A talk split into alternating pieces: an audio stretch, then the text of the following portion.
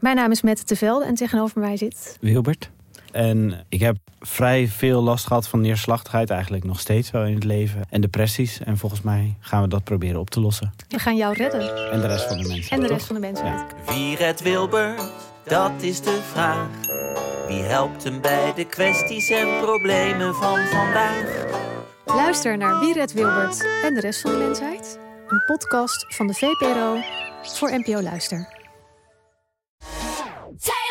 Het nieuwe album van Taylor Swift is uit. Ja, hier hebben we echt heel lang naar uitgekeken. Wat vind je ervan? Als je het mij vraagt, is Taylor Swift grappiger dan ooit op dit album. Ik denk dat om tot de kern van het album te komen, je echt het allerlaatste nummer moet weten te beluisteren. Misschien had dat wel het eerste nummer moeten zijn. In Taylor's era reviewen we de hele plaat, nummer voor nummer. Waar gaat het album over en waar staat het in het oeuvre van Taylor Swift? Luister nu naar Taylor's era op Podimo en Spotify.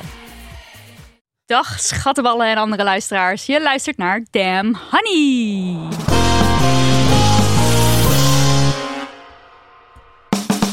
De podcast over shit waar je als vrouw van deze tijd mee moet dealen. Mijn naam is Nidia. En ik ben Marilotte. En voor de mensen die graag de administratie op orde hebben, dit is aflevering 97a. Ja, klinkt zo officieel met die A en B die we de hele tijd hebben. Eh, deel B staat al in de feed, gaat over onder andere het koor. En hoe verschrikkelijk het is. En we, hoe we aan het cancelen zijn. Ja, as we speak. gecanceld. Klaar, gecanceld. gecanceld. Klaar ermee. Officieel Damn Honey gecanceld, dus weg ermee. En ja, wij zijn weer terug van vakantie. Ja, we zijn heel erg terug van vakantie. Ja, en dat doen we met een onderwerp wat toch best wel eh, zwaar is. Want we gaan het namelijk zo meteen hebben over antisemitisme. Dus al meteen een, vast een eh, korte content warning. Ehm, en dat doen we met twee eh, onwijs leuke mensen. En die mensen die ga ik aan jullie voorstellen. Of in ieder geval, ik mag één iemand aan jullie voorstellen. En dat is Liefnat Faber. Hallo Liefnat. Hallo, hallo, hallo. Hallo. Eh, Liefnat is filmwetenschapper, geboorte- en rouwbegeleider. Ze schrijft stukken op haar blog thebedtimeactivist.com. En ze is medeoprichter van OIW. En dat is een Joodse culturele hub in Amsterdam. Yeah. Welkom. Klopt helemaal. Dankjewel. Hallo. Hoi. Nou gaf je net een heel erg fun fact over jouw eh, filmwetenschap site. En je geboorte slash eh, rouwbegeleidingssite. En feminisme. Site. Dat is, dat is een soort driehoeksverhouding. Precies, ja. Vertel het ons. Ik heb onderzoek gedaan naar de manier waarop geboorte wordt eh, vertoond of gerepresenteerd in film. En dat is alles behalve feministisch. Zeg maar, vrouwen hebben nul agency. Nooit niet. Maakt niet uit waar ze bevallen. Nooit. Dat heb je gewoon. Dat is. Dat heb nooit. Het Nee, nooit. ja, ik zeg het heel stellig, nooit. Maar ik heb onderzoek gedaan naar Hollywoodfilms. En ik heb tien jaar gepakt en daarin een heleboel films bekeken. Dus echt zo, zo eh, random als maar kan ze uitgekozen ook. Gewoon uit IMDb. Gewoon de lijst met films waar een tag geboorte bij zat. Ja. Die gedownload en alles gekeken. En eh, ja, één film had een vrouw agency. Dat is echt ongekend. Op met mij. Ja, we moeten hier ook een aflevering over maken, dat Ja. lijkt me duidelijk. Ja, ja, ja, ja. Eh, dan ook nog heel even kort over OIW. Wat is dat? OIW is eigenlijk een, een, een open en een inclusieve en uitgesproken Joodse hub in Amsterdam. Uitgesproken zeggen we vaak in het, En- in het Engels, unapologetically Mm. Jewish. Ja. Mooi. Waarom? Omdat we gewoon willen zeggen, wij zijn Joods, kom langs. Eh, dit doen wij. Deze shit vinden wij leuk. Dit vinden we belangrijk.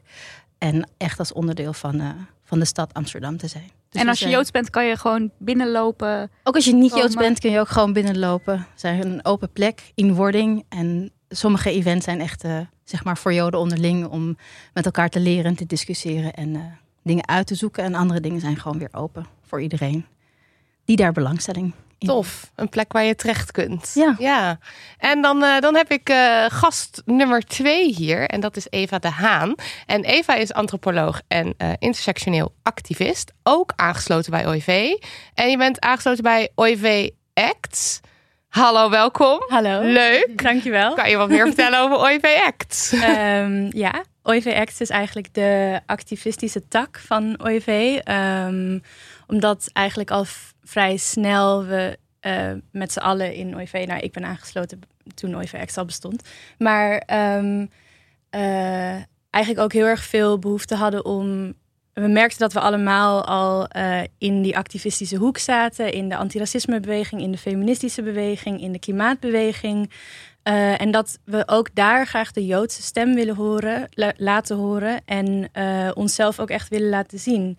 Eh, als Joden die strijden voor die dingen. En tegelijkertijd ook eh, de Joodse wereld inclusiever willen maken. Mm. Eh, dus het is eigenlijk twee, twee kanten daaraan. Ehm, en dus we, we zijn in coalitie tegen racisme hier in Amsterdam. We zijn betrokken bij de klimaatbeweging. Eh, we proberen van alles. En het, is, het zijn grote uitdagingen, maar het is ook heel leuk. Heel leuk. Het, ja, een soort doetank dan. Oh, dan is het een denktank en een doetank. Zoiets. Zeker, ja, ja. Ja, mooi. Ja, Ja, heel mooi gezegd. Nou, dat is eigenlijk wel een goede... Bedankt. Die, die nemen we mee. Eh, we duiken zo meteen dus in een beetje, eh, nou ja, een beetje zwaar, een zwaar onderwerp, een eh, groot onderwerp, antisemitisme. We gaan het eventjes licht beginnen. Nidia, je hebt een hele vakantie lang gehad om eh Ja. de Femimist in te gaan. En ik ging het. Is het gelukt? Ja, ik was laatst met een collega, een podcastcollega, aan het kletsen. En het ging over seksspeeltjes. En toen hadden we het over de Satisfier. En toen eh, zei deze persoon dat zij er niks mee had. En toen zei ik, huh? Gebruik je hem wel op de goede plek? dus zeg maar, Oh. mijn vertrouwen in het apparaat was groter dan het vertrouwen dat zij gewoon kennis heeft over haar eigen lichaam. En ze zei ook echt zo van, ja natuurlijk zet ik hem op de goede plek. Eh, en toen heb ik de achteraf nog wel eventjes netjes mijn excuses aangeboden op de Oké, app. nou, we kunnen voortaan niet meer met vakantie, want het loopt helemaal uit de hand, hoor ik al. Jij Marilot. Ja, ik eh, was op een festival. En eh, nou ja, daar moet je dus ook naar de wc, zoals dat dan gaat. Of zeker als Ja, je meerdaags. Meer, als je meerdere dagen ergens bent. Ja, meerdaags. En eh, nou ja, al die wc's, het waren eh, op, op het campinggedeelte, eh, waren het niet de Dixies, maar waren het wel echt doorspoel-wc's. Alleen die zitten alsnog zo heel dicht bij elkaar. En dan heb je zo aan de onderkant en aan de bovenkant, nee, je hoort alles. En ik merkte alweer, ik zat op de wc, ik moest poepen. En ik dacht, ik ga geen geluid maken. Of tenminste, ik ben dan gewoon mijn hele ik denk dat niet eens, mijn hele lijf verkrampt. En ik wil geen geluid maken. Ik ben daar heel erg mee bezig. En toen... eh, er, kwamen, er kwamen meerdere, nou ik denk jongens, zo klonken ze, dus ik eh, schrijf dit gender nu aan ze toe. Eh, er, er kwamen meerdere mannen die kwamen om mij heen naar de wc gaan en die gingen me toch een partij lawaai maken. Het was echt Scheten zeg maar, laten. scheten, nou ja, gewoon echt. Er, er was van alles aan de hand met hun darmen en ik Oké, hoorde het. ja. Nou, niet dat ze naar elkaar gingen schreeuwen of zo, maar gewoon... Nou ja, lichaamsappen. Ja, lichaamsappen overal. Ik hoorde maar- borrelde. maar ook zeg maar ook gewoon zo van eh, zo jeetje, nou dat echt wel, weet je wel dat. Ze gingen gewoon echt een gesprek voeren over dat ze aan het kakken waren. doet mijn en vriend dat- ook met ja. zijn vrienden. En ik vond het, ik was me zo, omdat ik daar ook zo, ik voelde me er zo tussen zitten. Weet je wel, zaten er twee daar, twee daar of zo, denk ik dan. En die waren dus zo bezig met elkaar aan het ventileren hoe dat dan ging met dat, met dat kakken en hun darmen. En toen dacht ik echt, oh echt, wat ik er wel niet voor zou geven om gewoon een klein beetje dat, dat dus ook te hebben. Dat je denkt, nou ja, ik bedoel, ik hoef niet per se heel erg uitgesproken lawaaiig naar de wc te gaan. Maar gewoon dat je denkt, oké, nou ja, dit maakt een lawaai. Maakt niet uit of zo. Je kon er wel goed in, in inblenden. Zo van al dat schetige geluid. Dat Ja, dacht, ja, ja, nou, dat- ga ik gewoon... Ja, dat kon zeker. er Dus gewoon dat was, en ik had me dus daarna voorgenomen om dan, als ik dan weer moest, om, om dan dus dat dan beter te doen. Dus toen moest ik een paar uur later, of de volgende dag weet ik niet meer, moest ik weer naar de wc. En ik, eh Katoli liep mee, we gingen allebei naar de wc. En toen, riep, toen ging ik zo zitten en toen riep ik zo, nou, nu ga ik heel veel lawaai maken. En toen klapte er net naast mij in het hokje, eh, klapte er een deur dicht en daar zat ook een jongen. Die zei, nou, ik doe met je mee. En die begon dus meteen... Die begon meteen te borrelen. Maar bij mij kreeg ik kreeg het dus weer niet echt voor elkaar. Ik was weer gewoon zo verkrampt. Dus het was zeg maar echt, ja, het zit zo, het zit gewoon in je lijf zo zo. Ja, ik vond het echt, eh, ja, dat was, indruk gemaakt heeft het. Ja. Ik heb een vriendin die dat echt heel actief probeert te doorbreken. Die echt zo van de wc komt en zegt, nou, ik heb echt zo lekker gepoept. ja, dat is. En ja. dan denk ik, oh, zo, Zo kan het het. ook. Ja, Oh, ja. go vriendin. Want het is echt goed ook om dat te doorbreken. Ja. ja. Ik moet het nog leren hoor. ja, ik, eh, ik ben ook actief bezig ermee. Nou, ik zal niet alles terugbrengen naar geboorte, omdat we het over antisemitisme gaan hebben. Maar eh, dat is precies met geboorte ook zo. Die kringspier, zeg maar, dat we daar zoveel schaamte ervaren. Dat is Oh, ja, ook ja, een ja. reactie die je hebt tijdens, Ja, tijdens baren. Dat je niet eh, open kunt gaan. Hoor. Ja. kunt dus ik kan gewoon niet, niet ontspannen op de manier waarop je zou moeten om, om dan de geboorte te kunnen. Zoiets. Zoiets. Ah. Dus Eh, oefenen met je kringspier is echt super belangrijk. Oké, nou dan ga ik. Dat is dan dus- mijn voornemen om te oefenen met mijn kringspier. Eh, Eva, heb jij nog een, een femimist begaan? Een feminist, ja. Elke dag. Maar ehm, ik was laatst, vorige week was ik bij mijn vader eten.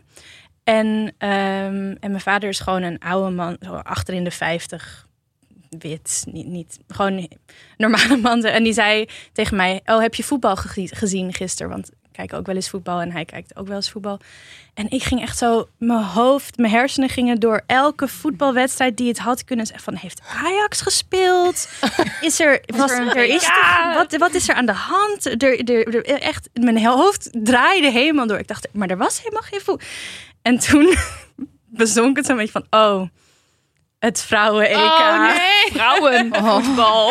Oh, het was zo erg. Terwijl ik ben zelf ook wel eens naar de, vorige vrouwen-EK, wat eh, in Frankrijk was. Ja. Nee, wacht, dat was het WK. ja. Eh, was ik naar een wedstrijd, notabene. En ik kijk ook heel graag naar het vrouwenvoetbal. En, maar Maar we ik, kunnen het nog steeds blijkbaar niet registreren als het voetbal. en hij zei juist zo heel normaal zo, heb je voetbal gekeken? Alsof dat gewoon inderdaad Alsof een van de normale was. wedstrijden waren. Was, wat ook zo is, zeg maar.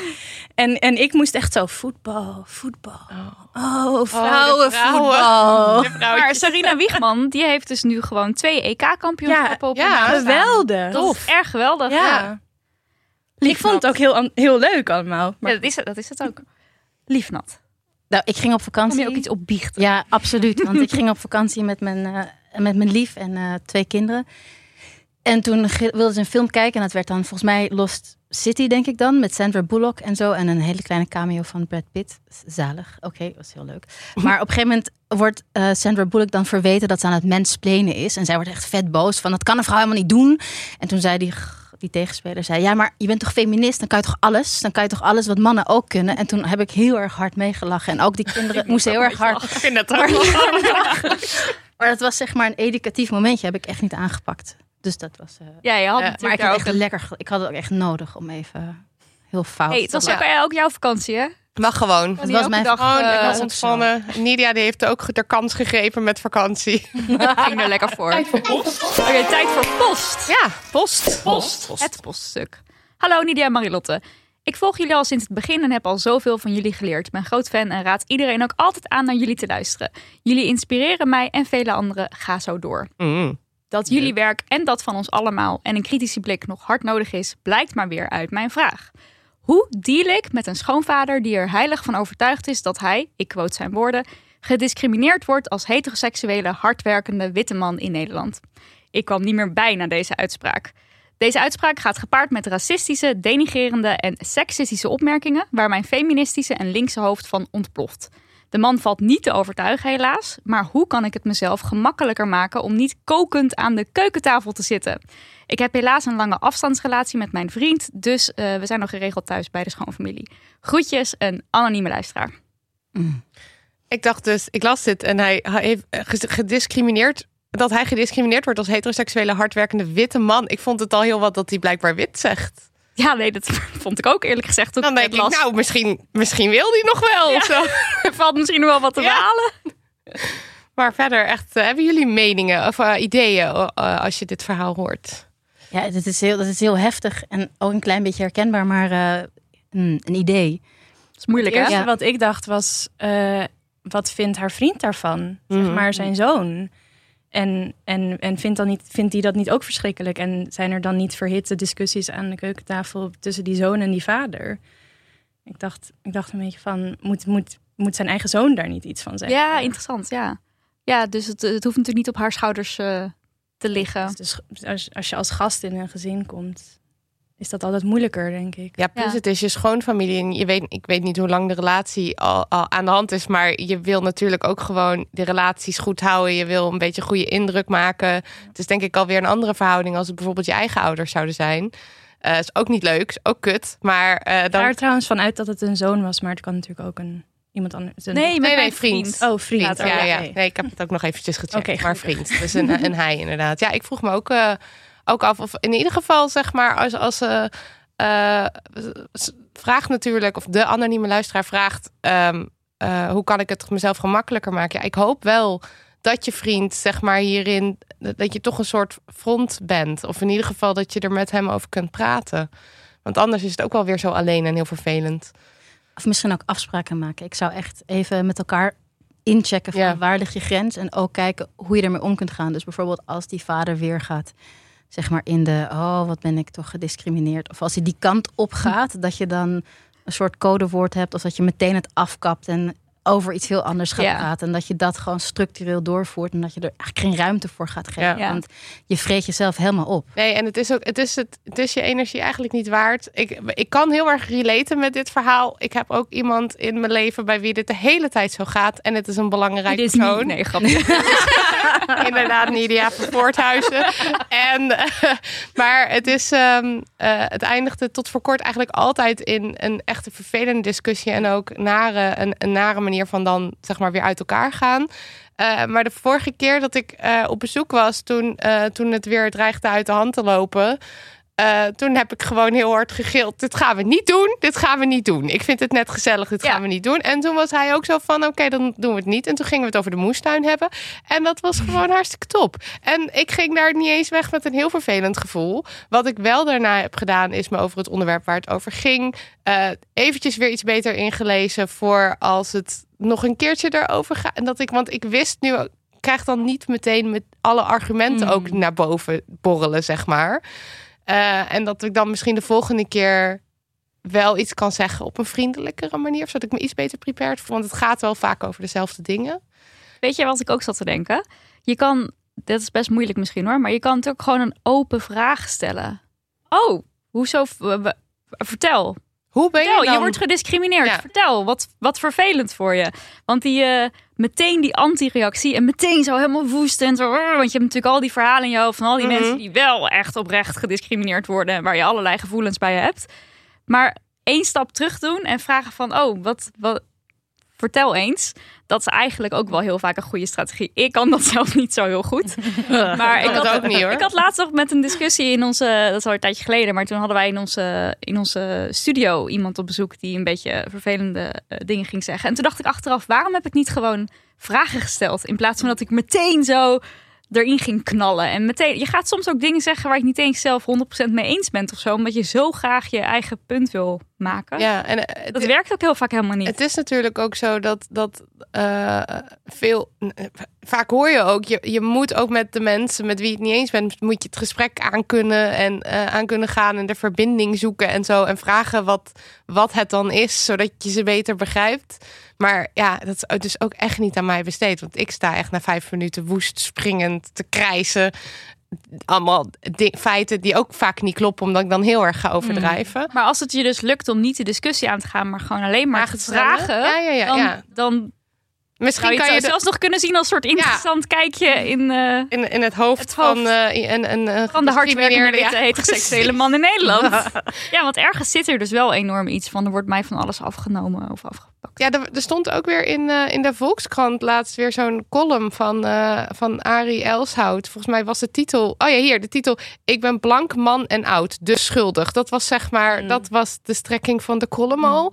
En eh, dat, dat was ook gewoon precies Ik hier. krijg al gelijk zweethandjes Ja, van. ik- Zo van Oh, hoe dan, en dan staat er van: je wordt niet meer beoordeeld op wat je doet of gedaan hebt, maar op wat je bent. Ik ben blank, man en oud, dus ben schuldig a priori aan van alles en nog wat.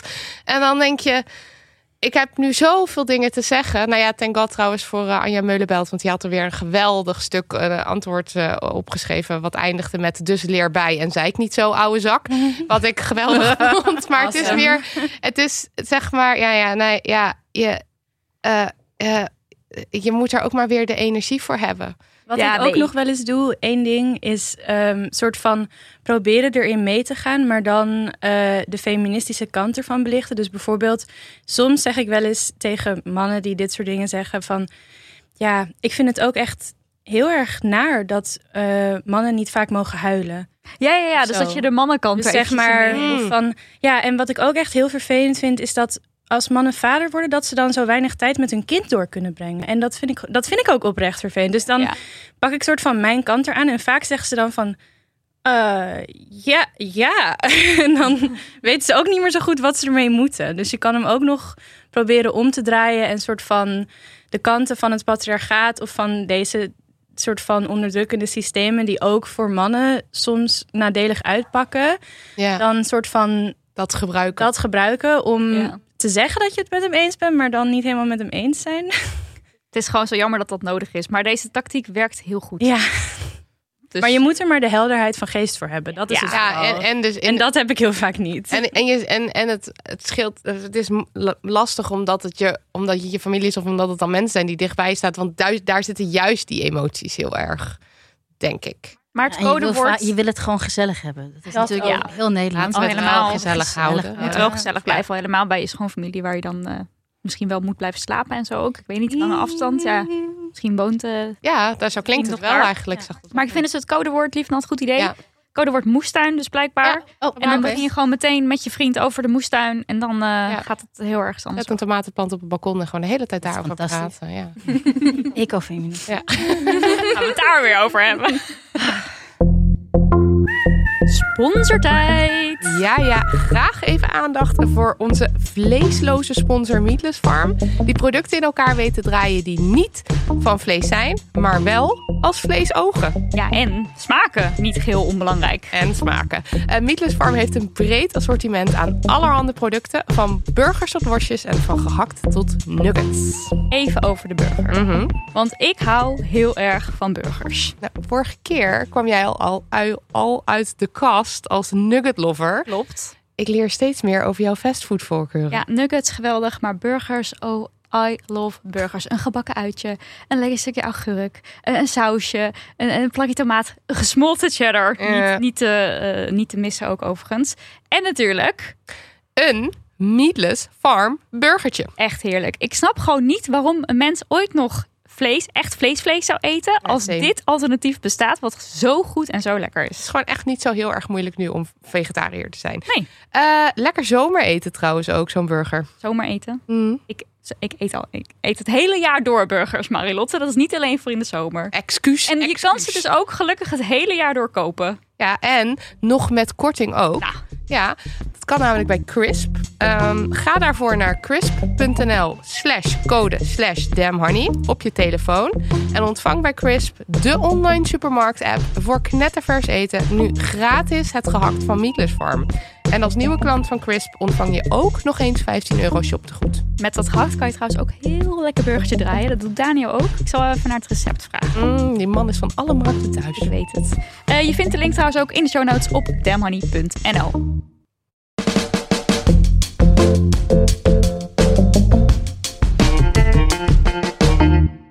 We moeten het even hebben over antisemitisme of jodenhaat. Eh, tot onze grote schaamte komt het idee om een podcast te wijden aan dit belangrijke onderwerp niet van onszelf, maar van een luisteraar. Naar aanleiding van onze aflevering over neuzen met Karel Verbeek. eh, met wie we het ook kort hebben gehad over eh, neuzen in relatie tot jood zijn. En bijvoorbeeld uitgescholden worden voor jood of heks vanwege een haakneus. Eh naar aanleiding van die aflevering stuurde luisteraar Shulamit ons een berichtje dat we het antisemitisme dat daaraan kleeft eh, hadden moeten benoemen en benadrukken. En daar had ze gewoon helemaal gelijk in. Ehm, want als je je actief uitspreekt tegen onderdrukking, dan moet je het antisemitisme ook meenemen. En dat is iets wat niet vaak genoeg gebeurt in progressieve kringen. En dus, Dus- ook bij ons. En dus ook bij ons Ja. niet. Dat is alweer eh pijnlijk duidelijk. Nou, dankjewel Shulamit voor eh, het met ons met de neus op de feiten drukken. Toch een leuke grap hoor. en, eh, en het is tijd dus om eens in dit onderwerp te duiken. Eh, beschouw deze introductie dus ook nog even een keertje als co- content warning. Want ja, het, het is gewoon het is een heftig en, en naar onderwerp. Ehm, allereerst, Eva. Wat betekent Jood zijn? Nou, ik vind het wel grappig dat die vraag zo vlak na de introductie komt met... oh, het is een heel zwaar onderwerp. Ja, wat betekent het? want dan kom je zeg maar bij iets wat je bent, namelijk Joods. En dat, Ja. dat, dat is jammer als dat heel Content. zwaar is. Content ja, dat een content warning nodig heeft. En een deel daarvan is natuurlijk ook zwaar. Maar Ja. een deel daarvan is ook leuk. Ehm, ja, wat, wat betekent Joods zijn? Nou, ehm, het, het, het woord, zeg maar, als iemand zegt ik ben Joods, kan dat heel veel verschillende dingen eh, betekenen. En dus voor mij kan het ook weer iets heel anders betekenen dan voor iemand anders. Want eh, Joods zijn is zowel een religie als een eh, cultuur, als een, een volk voor sommige mensen. En daar verschillen de meningen heel erg over. En, of zeg maar de, de perspectieven in ieder geval. Dus sommige mensen zeggen ik ben Joods en bedoelen gewoon ik ik doe de religie Jodendom en eh, daar ben ik bij betrokken en ik zit bij een synagoge en dat is het. En andere mensen zoals ik zeggen ik ben Joods, want mijn ouders zijn Joods en ik heb een Joodse afkomst en, uh, en ik leef in, in, een soort van Joodse subcultuur, zeg maar. Um, dus op die manier kan het nogal veel verschillen. En ik zelf heb ook uh, heel lang moeite gehad met mezelf Joods noemen. Als iemand vroeg, ben je Joods? Of hoe zit dat nou met jouw Joods zijn? Dan wist ik nooit zo goed wat ik moest antwoorden. En dan, mijn tante zei het laatst heel goed. Die zei, ja, ik ben niet niet-Joods. En dat vond ik, ook, vond ik ook weer een hele ingewikkelde. Maar dat komt dus ook doordat uh, ja, wij totaal niet religieus thuis waren. Dus soort van dat klassieke idee wat je in je hoofd hebt van dit zijn de Joden, dat waren wij totaal niet. en dan Ehm, heb je het bijvoorbeeld over? Nou ja, over uh, elke vrijdagavond uh, Shabbat doen, uh, de, de regels volgen, dus kosher eten, mm. um, alle feestdagen vieren of überhaupt weten wat die feestdagen allemaal zijn. Ik, ik, ik ken er nu wel veel, maar um, of naar Joodse les gaan, bad mitzvah doen, mm. um, allemaal dat soort dingen. En, want het Jodendom is, is niet iets waar je je toe kunt bekeren, toch? Als je kijkt naar het, het, het religieuze gedeelte, of kan dat het wel? Kan wel oh, dat ja. kan wel. Dat, dat is een lang proces en dat is ook echt een serieus proces. Dus daar moet je heel veel voor leren. En uh, ja, moet je, dat duurt wel echt een paar jaar. Uh, en nou, daaronder ga je allemaal rituelen en, en dan ben je Joods. Maar, um, maar in principe word je erin geboren. Mm. En dan ben je Joods. En daar, daar zijn ook weer verschillende perspectieven over. Dus sommige mensen, de soort van strenge Joodse religieuze wetten zeggen: je bent Joods als je moeder Joods is en als je moeders moeder Joods is, enzovoort, enzovoort. Dus dan gaat het via de moederlijn, zeg maar. En meer progressieve kringen of kringen die niet zo religieus zijn, die zeggen: nou ja, je bent Joods als een van je ouders, of het kan ook je vader zijn, zeg maar. Dus mijn moeders moeder is bijvoorbeeld niet Joods. En dan ben oh ja, ja. En ja. zeg maar, volgens de strenge religieuze regels ben je dan niet Joods, ja. maar ja, maar al je andere... Er zitten genoeg ja. Joden in mijn familie om te zeggen dat ik wel Joods ben. Ja, ja. En wat betekent dat voor jou, Liefnat? Nou, um, ik denk dat het even belangrijk is om te zeggen dat voor anderen, als je het hebt over Jood zijn, is het inderdaad vaak of een religie, of het gaat meteen naar de Holocaust, of het gaat naar Israël. Dus zeg maar, als je zegt mm -hmm. ik ben Joods, zijn dat de top drie connotaties of zo die er dan zo opspringen bij mensen. Um, uh, en voor mij is het eigenlijk ik ben geboren in Tiel. en uh, het begint al goed. Het bruis in de Tiel. oh my god. So fun. Uh, en in Tiel, ja, wij woonden eigenlijk op een straatje naast een Curaçao's, Antilliaans, Hindoestaans gezin. En daar voelde ik me echt zo vis in water. Dus ik voelde me altijd ook op de basisschool echt wel gezien als de ander. Hmm. Uh, in de context van wie we waren, wat we allemaal thuis deden. Uh, wij zijn niet religieus opgevoed, maar wel met alle feestdagen. Dus super cultureel, uh, seculier cultureel. Um, dus ja, als je zo wordt, als je zo in je jeugd, zeg maar, dat die boodschap de hele tijd krijgt van je bent anders, want je spreekt een andere taal, je doet andere dingen. En dat je je meer comfortabel voelt bij mensen die ook ja, van andere plekken vandaan komen, dan gaat dat stukje gaat een soort van nog meer leven in je identiteit. Mhm. Mm. Wat is dat dan? Waar kom ik dan vandaan?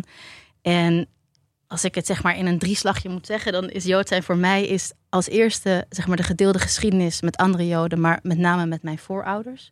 Dus die komen dan uit Tunesië en Egypte. Dat is waar mijn voorouders vandaan komen. Um, het andere is een soort kosmologie. Dus het hoeft niet religieus te zijn, maar wel metafysisch. Dus dat gaat veel meer over wat zijn de verhalen eigenlijk over hoe de wereld in elkaar zit. En, um, nou ja, waarom zit de wereld zo in elkaar? En dat soort dingen. En dan kijk je, in het Jodendom is de maan heel erg belangrijk. We hebben een maankalender, maar die kijkt ook naar de zon. Dus de zon en de maan, uh, hoe die invloed hebben op uh, de feestdagen, wanneer dingen worden gevierd.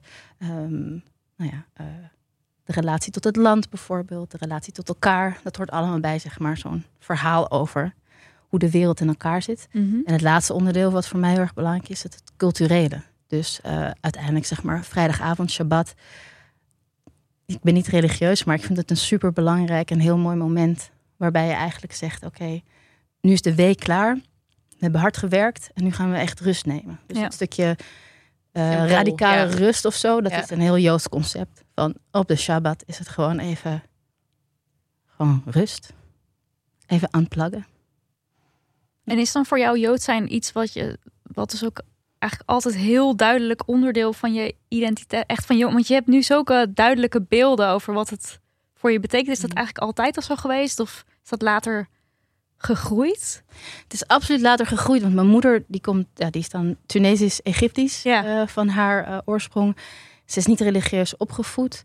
Eh, en ja, we waren, zeg maar, culturele aspect was heel erg belangrijk. Maar op een gegeven moment dacht ik, ja, waarom heb je eigenlijk twee broden, twee galot bij Shabbat? En waarom zijn die gevlochten? En waarom steek je de kaarsen aan of zo? Ik werd steeds nieuwsgieriger naar, ik ben echt een zakker voor rituelen en symboliek. Dus ik dacht, oh my god, wat is dit? En toen ik later eh, nou ja, in het onderzoek voor mijn scriptie, maar ook in het doula worden en met eh, zwangere vrouwen werken en zo, toen zag je eigenlijk allerlei rituelen, dan die uit Mexico en uit Bali. En je hebt allerlei hele bijzondere dingen die je vrouwen kunt aanbieden. En ik dacht, wat, wat, wat, hebben, de wat hebben wij nou? Wat hebben de Joden nou? Oh, toen ben je daarin gedoken. Ja, dan ben ik daar enorm ingedoken. En dat geeft, ja, dat geeft heel veel. Omdat, omdat je er dan achter komt van, oh, damn. Hier hebben ze het ook al over gehad, maar echt al heel lang geleden. En er wordt nog steeds over gediscussieerd. En eh, zeker als je het hebt over feminisme, dan is er zoveel wat Joods is, wat eh, al zoveel eh, ruimte geeft voor feministische eh, acties binnen het Jood zijn. Wat in de wereld van vandaag eh, een verademing is. Ja.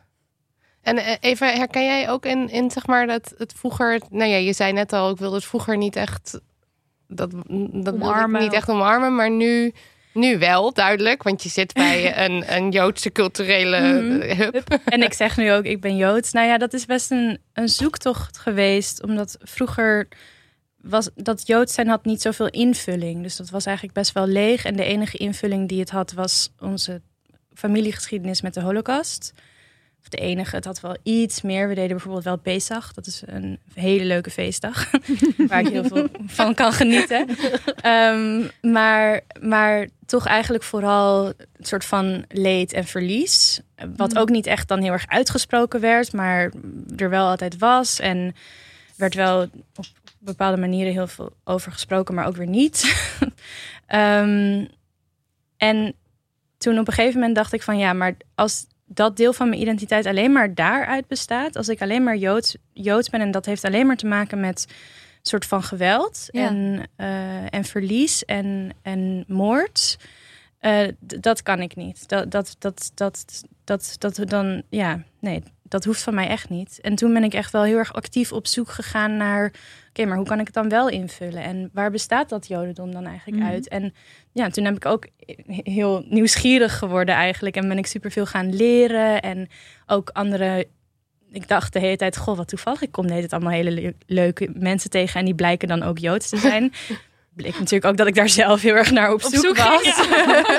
Ehm, toen ik op de universiteit zat, eh, heb ik twee hele goede vriendinnen gemaakt. Ik dacht van, nou, wat toevallig, die zijn allebei Joods. Maar dat is natuurlijk ook precies wat me aan hun aantrok. Dat ik dacht, oh, wat Ja. leuk en wat Ja. interessant. En wat doen jullie? En hoe zit dat dan? En oh, goh, wat, wij deden dat eigenlijk ook, maar werd nooit echt benoemd als Joods. Dat waren ook wel veel dingen. Dus Oh, ja. bijvoorbeeld, mijn, mijn ouders hadden ook wel een periode dat ze het dan zeiden van laten we op vrijdagavond met z'n allen gewoon gaan eten met een tafelkleed op tafel en zo.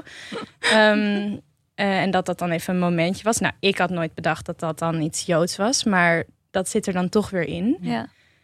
En eigenlijk doordat ik daar meer over ben gaan leren, heeft het ook die leuke, soort van mooie kant gekregen. En ja, Waardoor het dus iets waardevols is en wat je, Ja. wat je bent gaan om, omarmen. Ja, jullie Ja. allebei dan. Ja. Ja. En ehm, ja, kan een van jullie iemand Iemand. eh, kort, kort iets vertellen over de Joodse geschiedenis? ja, het is natuurlijk een mega vraag. Ja, Ik denk dat een voor veel mensen de Holocaust inderdaad een soort van de number one zo ding, ding Ja, bovenaan ja, staat. En er is natuurlijk veel meer geschiedenis. Nou ja, en dat is ook precies het probleem. Ik wil, wel, ik wil er wel iets over zeggen. Namelijk dat mensen denken dat eh, de Joden, in veel mensen hun hoofd bestaan de Joden alleen maar soort van tijdens de Holocaust. Ja. Slachtoffer van de Holocaust. En verder, verder ja, bestaat het gewoon niet.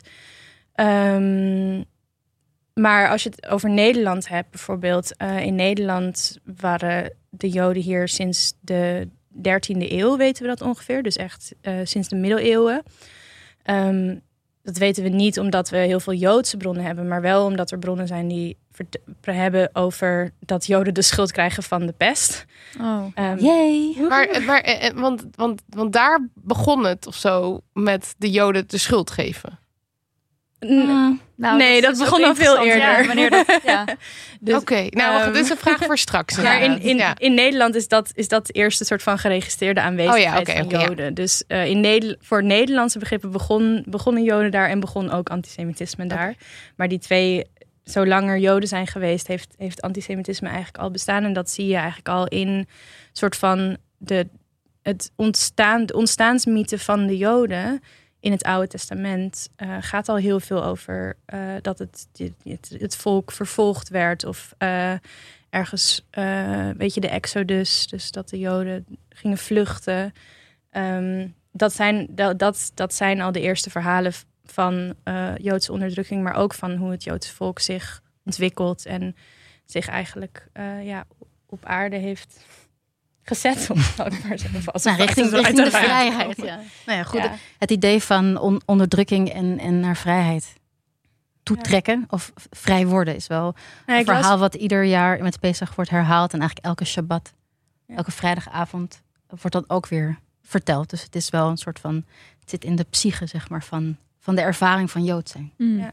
Nee, daar las ik wel ook iets moois. Oh, iemand schreef van Jood zijn bestaat uit leed en trots. Ehm, en dat is wel heel plat gezegd. Maar dat zijn ook wel de twee dingen waar, waar ik me soort van het meest mee, mee identificeer. Dus, dus aan de ene kant, het antisemitisme heeft bestaan zolang als Joden bestaan. En heeft eh, heel veel verschillende vormen gekend. Maar heeft altijd dus een beetje dezelfde basis. Maar de Joden hebben ook zichzelf altijd staande gehouden en in diaspora geleefd, dus zeg maar verspreid over de hele wereld, eh, toch, toch dat vastgehouden. Ehm, de Joden in Nederland hebben eh, hier dus al heel lang geleefd. En in eh, het einde van de 18e eeuw kregen Joden voor het eerst eh, staatsburgerschap. Dat betekent dat ze op gelijke voet stonden met de, de rest van de, de rijke Nederlanders. Niet iedereen had dezelfde rechten hier natuurlijk. Ehm, en daarvoor leefden ze altijd in een soort van geïsoleerde eh, communities, eh, zonder eh, dezelfde rechten als de rest van de Nederlanders. Maar in eind 18e eeuw kregen ze dezelfde rechten. En dat betekende ook dat, ze, dat we ehm, mee konden doen met de Mm. samenleving. En konden participeren in de politiek, in een soort van maatschappelijke bewegingen, in veel meer economisch mee konden doen.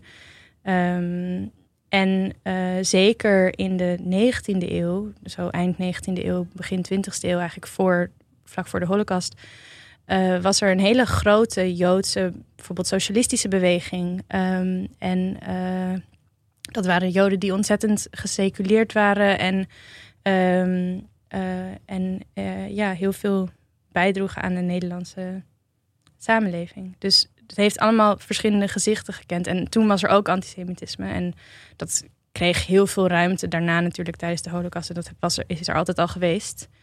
Maar eh, dat is wel belangrijk om te weten. En uh, Aletta Jacobs. Nou, nou en Ja. toevallig, je gelooft het niet, want vandaag is haar sterfdag. Haar Joodse sterfdag. Oh. Is vandaag 4 af en het is haar, eh, Oh, haar Joodse sterfdag. Kwam ik toevallig achter toen ik vanochtend het de, de sterfdag ging eh, omzetten naar een Joodse datum. oh. Dus het is wel tof om het in die context even over haar te hebben. Maar ik Ja. denk dat eh, als Eva het heeft over eind eh, 19e eeuw, eh, zeg maar de opkomst van socialistische beweging, maar ook allerlei emancipatiebewegingen, zeker van vrouwen. Er waren Joodse vrouwen, een aantal Joodse vrouwen zijn echt kopstukken geweest in het zorgen dat wij in Nederland eh vrouwenkiesrecht hebben. Annette Jacobs, de eerste Ja. arts, vrouwelijke arts, onder andere in Nederland, maar ook heel erg actief in de vredesbeweging. Eh, en, en, En ook heel veel over ehm, bodily autonomy en zeg maar zeggenschap over je eigen lichaam, geboortebeperking. Ja. Alles wat we nu roepen. Dat Ja, alles. Ja. Daar stond Maar- zij voor. dit gaat heel erg over Nederland. Maar als we dat, als we dat even uitzoomen, dat stukje, en je hebt het over eh, abortus en eh, de, de, de, wat, wat er nu in Amerika aan de hand is. Mhm. Nou ja, goed, de, de judge die daar natuurlijk di- hiervoor heeft gezorgd dat überhaupt er eerst wetgeving was die Oh ja, dat is Ruth. Ruth Bader ja, Ginsburg. Ja, Dat was ook een Joodse vrouw. Ehm, in Frankrijk in 75, Simone Veil, zij was daar de eh, minister, van, eh, minister van Gezondheid. Zij is een holocaust-overlevende. En zij heeft daar eh, eh, de wet eh, om abortus mogelijk te maken eh er doorheen gejast. Dus als je, als je een klein beetje uitzoomt en kijkt naar kopstukken in de feministische beweging, zijn het heel Ja. vaak Joodse vrouwen geweest.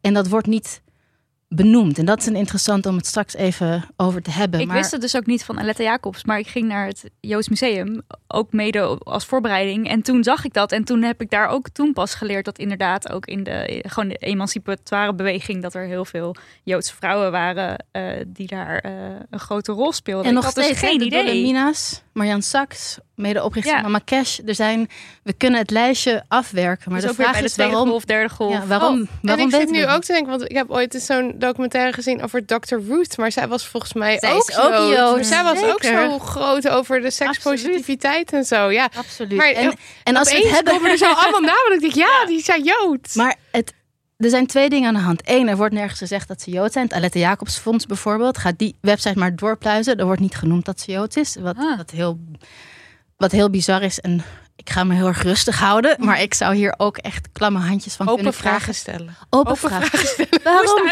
Moest hij? Waarom, waarom innen jullie geld zonder te zeggen dat deze vrouw Jood was? Ehm, nou, dat is een open vraag.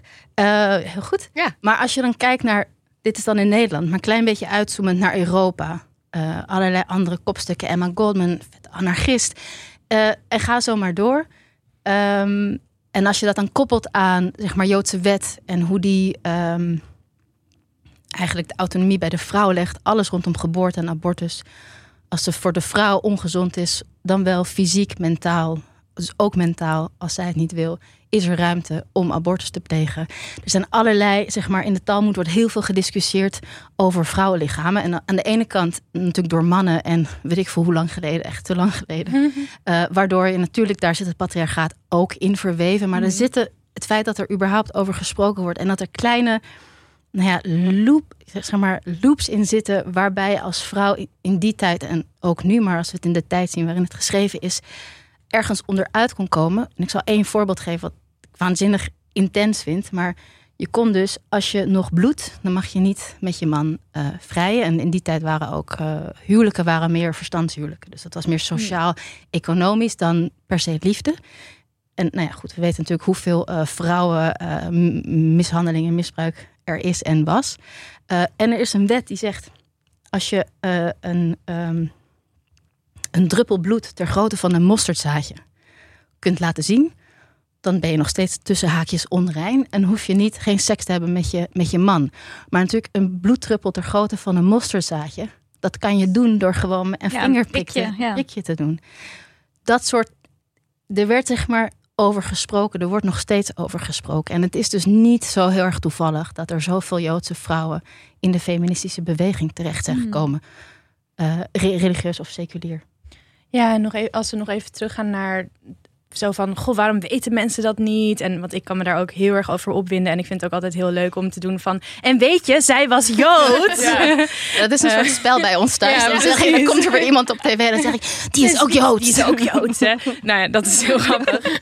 Maar ehm, ik, dat hangt natuurlijk ook heel erg samen met dat we in Nederland heel weinig weten over wat Joden zijn. Waar komen Joden vandaan? Eh, wat is dat, Jood zijn? Daar, is gewoon helemaal geen kennis over. Eh, en, en, en daar hebben mensen het ook liever niet over. Eh, ik denk, en dit is een hele vrije interpretatie, maar ehm, om, omdat daar zo'n naar verleden aan kleeft en omdat er heel recent een genocide is geweest, die mensen niet onder ogen willen komen. Of Mhm. dat, dat is ook heel moeilijk om te doen.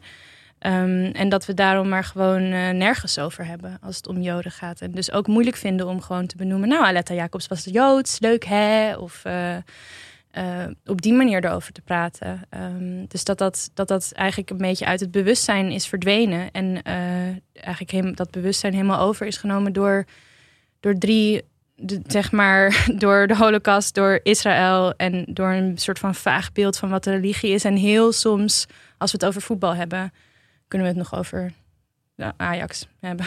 En de Joden. Oh, ja, ja, ook, ja, ja, ja, ja, ja. Zeg maar, dat, is, dat zijn de verbindingen die mensen maken. Maar dat, dat laat eigenlijk zoveel daarbuiten. En dus ook deze hele geschiedenis. En eh, ja, eigenlijk alles wat daar mooi aan is. En dan door, door die grote onderwerpen zijn mensen überhaupt al bang om vragen te stellen of het onderwerp aan te snijden. Terwijl daar. Nou, ik denk gewoon dat in Nederland, en dat is ook een stukje Joodse geschiedenis, dat na de Tweede Wereldoorlog er eigenlijk, zeg maar, het bewustzijn dat er een genocide is gepleegd hier, eh, minder dan 100 jaar geleden, is gewoon niet ingedaald. Maar het is ook toen ook eigenlijk niet erkend. Of er was.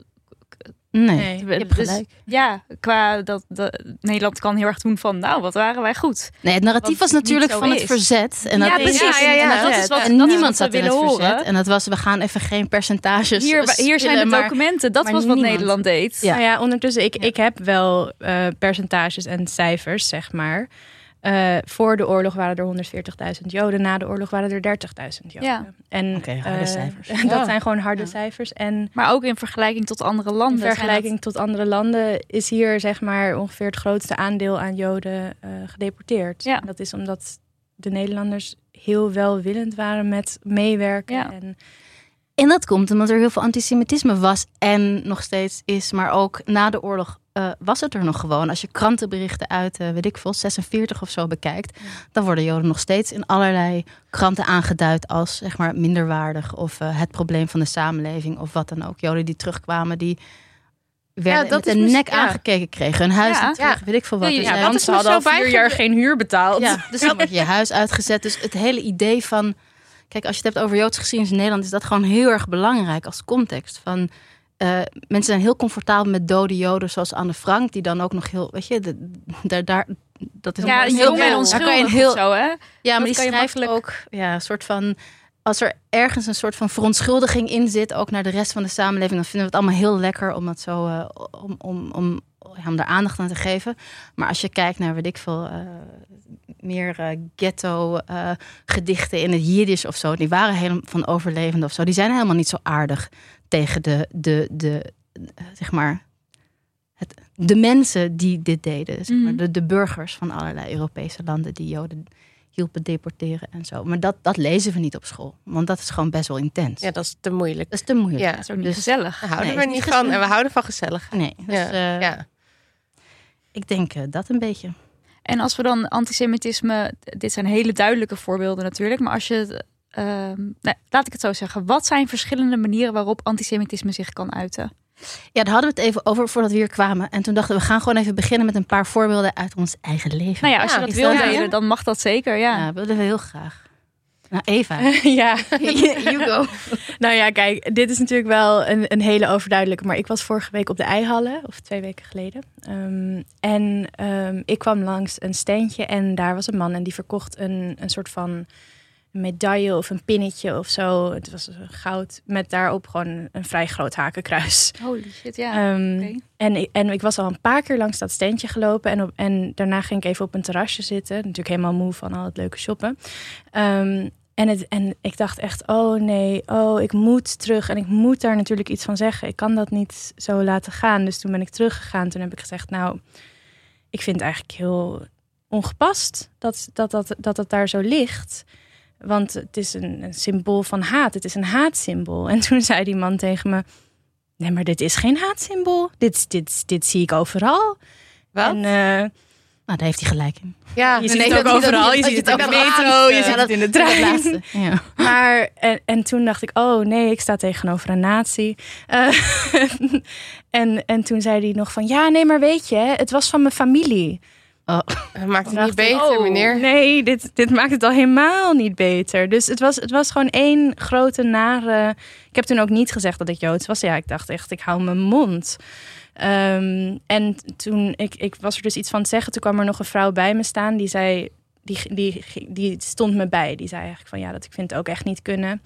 Ehm, en toen we wegliepen, toen verluisterde ze naar me. Fluisterde ze, hey, ben je Joods? En toen zei ik ja. Toen zei ze, ja, ik ook. Mm, Wat we dus alleen maar tegen elkaar zeiden. ja. Ja, en dat, ja, omdat dat dan... Omdat het gewoon onveilig voelde. Ja. En eh, omdat ik echt, ja. En, en dan, dan word je dus heel duidelijk geconfronteerd met mensen die gewoon heel erg comfortabel zijn met eh, symbolen die staan voor eh, zeg maar de ergste antisemitische criminele daden in de geschiedenis. Ja.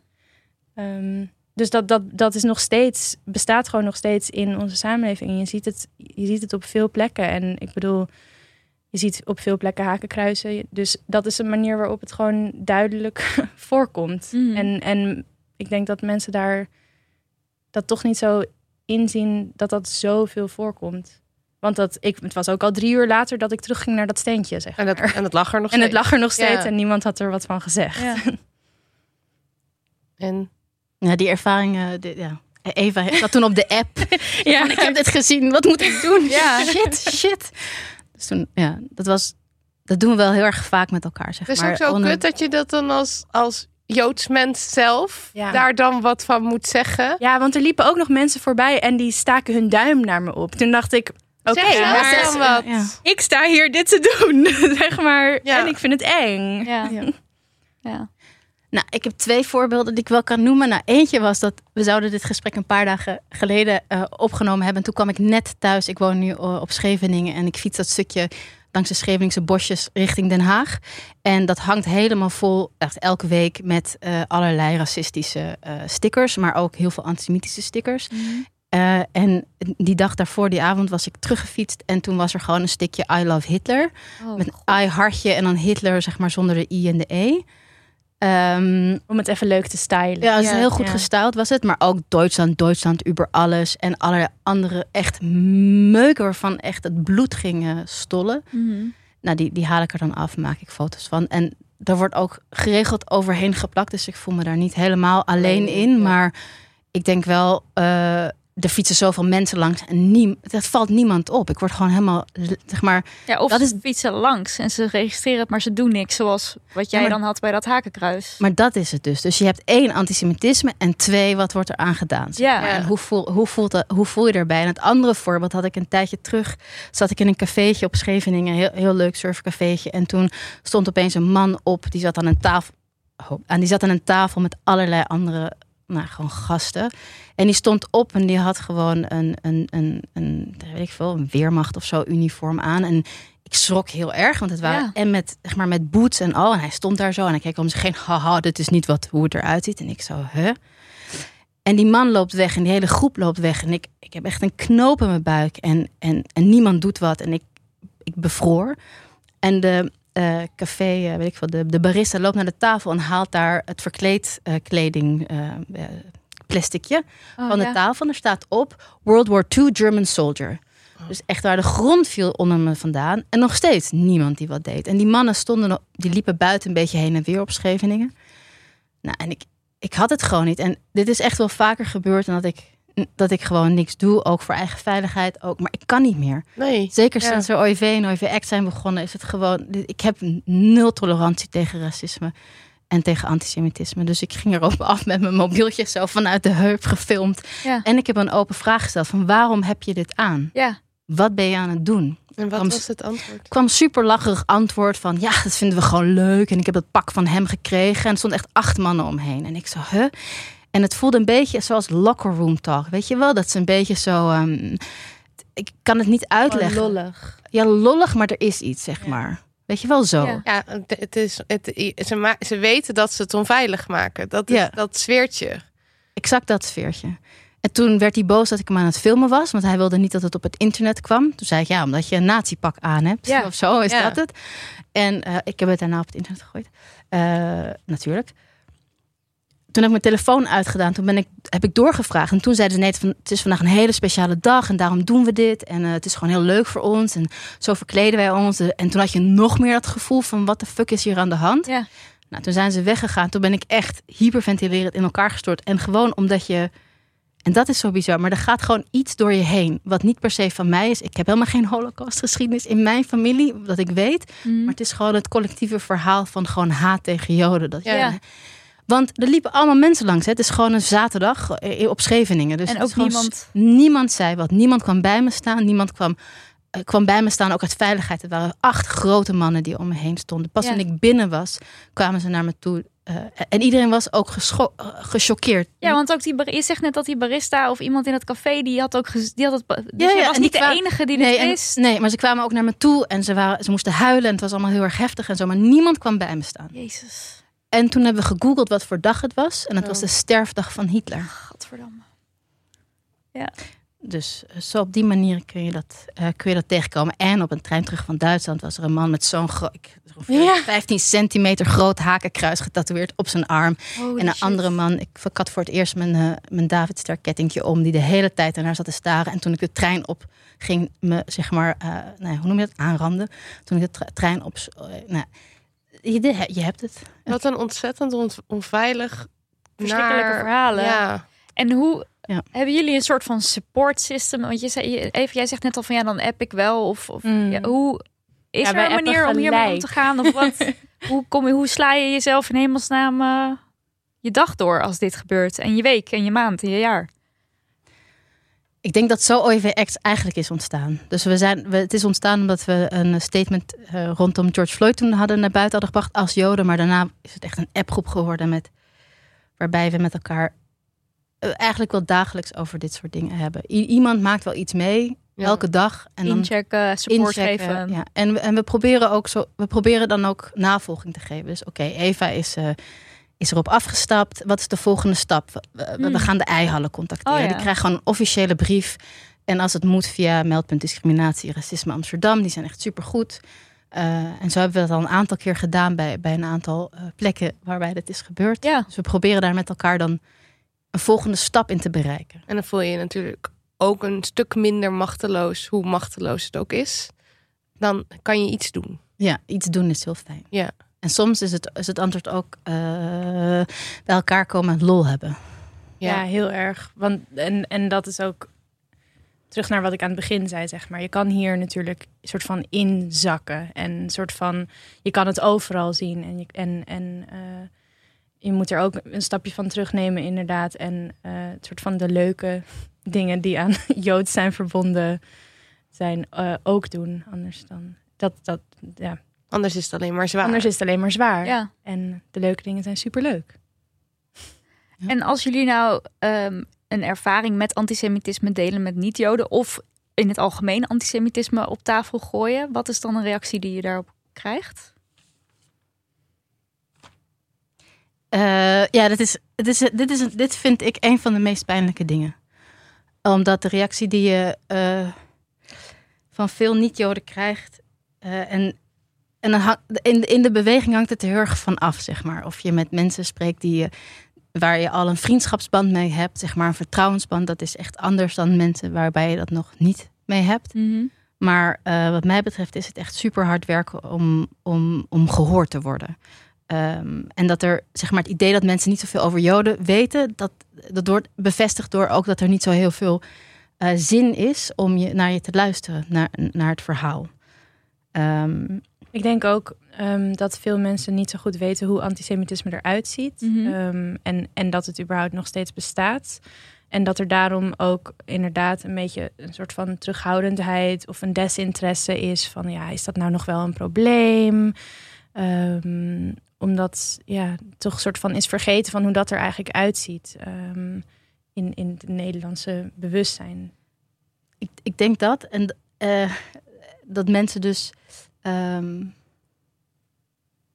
mensen denken dat antisemitisme niet zo'n big, big deal is. Maar ook in het, in het debat zijn Joden ook wit geworden en ook agressor. Dan krijgen we Israël eh, die Oh ja. om het hoekje komt kijken. En dus er is heel vaak als je zegt: hey, dit heb ik meegemaakt. Dat er dan is: ja, maar wat loop je te zeiken? Want eh, ik heb jou nog niet gehoord over Israël of zo. Dus er Mhm. wordt een soort van. ehm, er is een soort voorwaardelijkheid om je verhaal daarover te kunnen doen. En Moeten we nog even een soort context geven over Israël voor mensen die misschien niet weten hoe het zit Zeker. in. Israël? Ja, ik, eh, ik laat het graag aan jullie over, want ik denk dat jullie daar meer in zitten. Ik bedoel, ik weet wat er aan de hand is, want in Israël heb je eh, de, eh, de dat zijn de Joden dan, toch? Of de Israëlieten? Ja, zie je, daar ga ik al. Nee, leg het maar niet uit.